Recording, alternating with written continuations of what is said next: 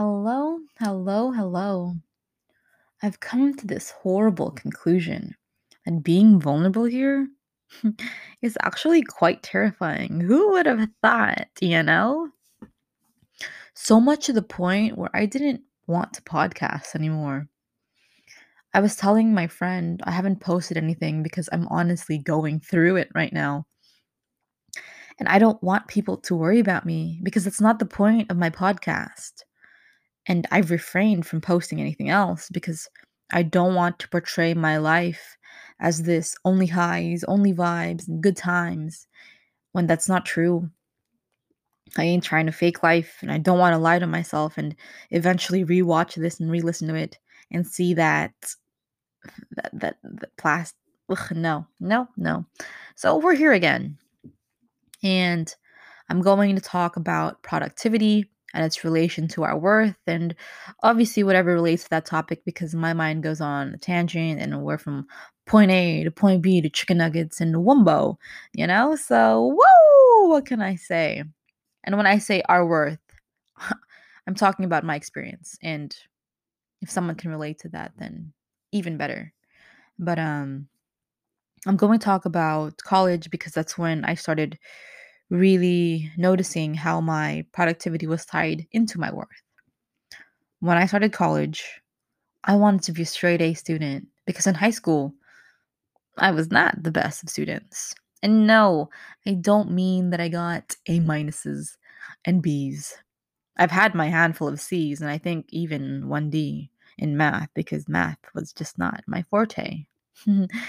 and I cried real hard for trigonometry and pre-calc. But um, I, I clearly remember going to my senior award night and thinking about how I had not taken school seriously and I couldn't talk in depth about the things we learned about. And this award ceremony definitely reaffirmed that. I decided that when I got to college, that that would change. I would change so that I would never feel like I didn't do enough. So that I wouldn't feel like I wasn't enough and applying to nursing school where you basically needed to have a near perfect GPA to get in helped me reach my goals of getting these straight A's, but it normalized and deeply ingrained this notion of goal achieving to determine how inherently valuable I was. Fast forward a couple years and a couple of events that pushed me to focus on school to avoid dealing with my feelings and thoughts.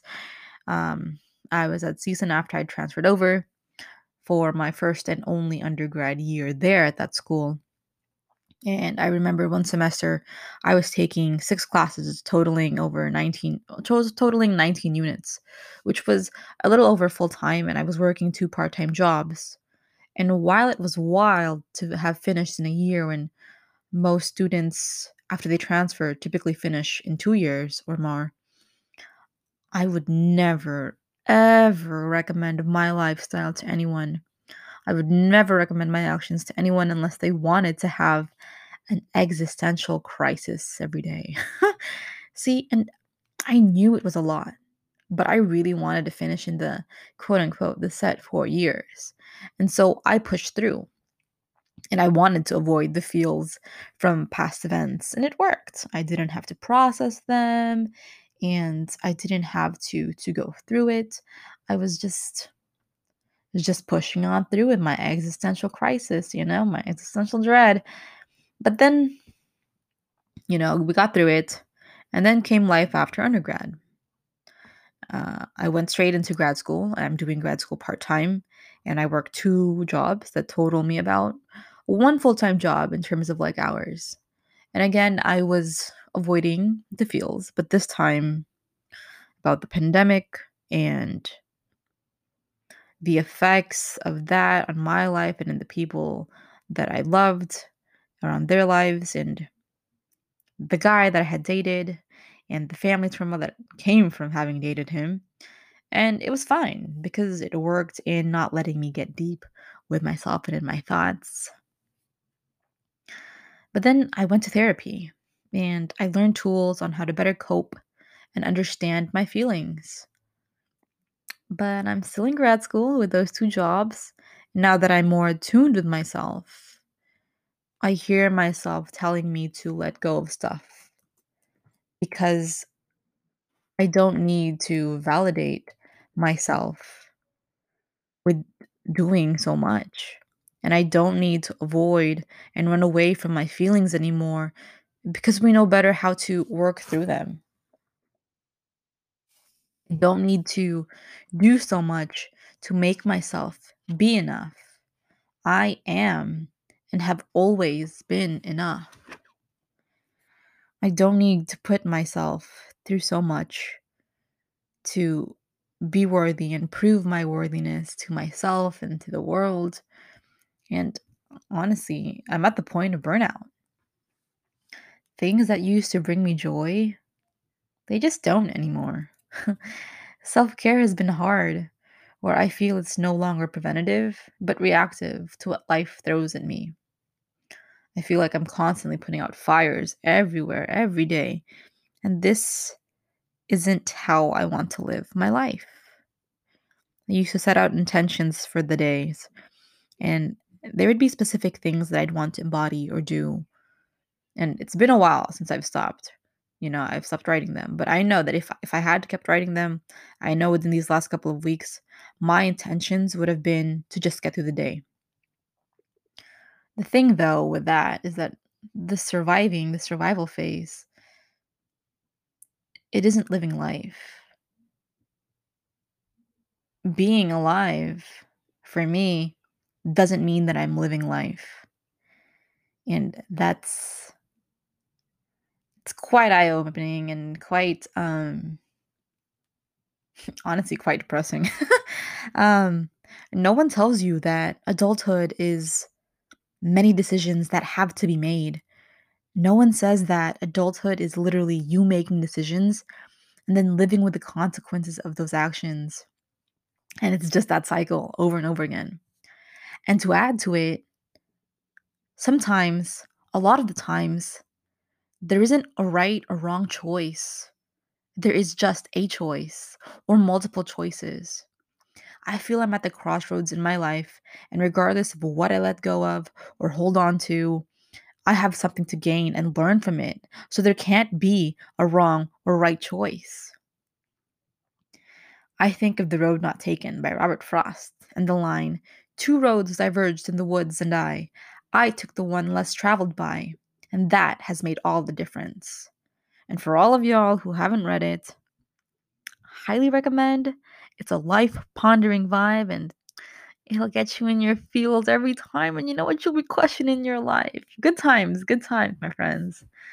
And um, people typically interpret it as there was one right path that they picked this this character in the, the poem the, the less traveled by one and but actually the poem shows how it didn't fucking matter which path they took because guess what?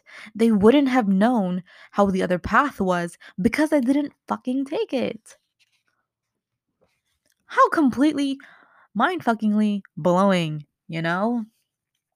But also common sense, right? I mean, common sense that like yeah, you won't know the how the other path will be because you didn't take it. So whatever choice you make, it, it will be the right it's the path for you, you know? Here I grew up thinking that life was going to be this clear cut. You know what to do. But here I am at 23 and let me tell you nobody knows what comes next and for the most part nobody knows what like nobody like it, you just don't know. You just you just do it and go through it and learn from it and repeat you know for the most part. And i personally in terms of my own life i don't know what i'm going to do next but i do know that it whatever choice i make it'll be the path for me because i picked it. And i wouldn't couldn't don't know how life would have been had I taken another path because I didn't take another path. End scene. So, thank you all, and I'll see you all at my next TED Talk. Oh, and your productivity isn't tied to your worth if I didn't make that clear enough. I read somewhere that butterflies can't see their wings. So they can't see how beautiful they are. And regardless, whether you're at the point in your life where you can see how inherently worthy you are, um, despite what standing, title, or productivity level you are at, you are enough. Let me repeat that for the people in the back. You are enough. And whatever it is that you're going through, only you know what's best for you. And whatever choice you make will be the path for you. So think on that.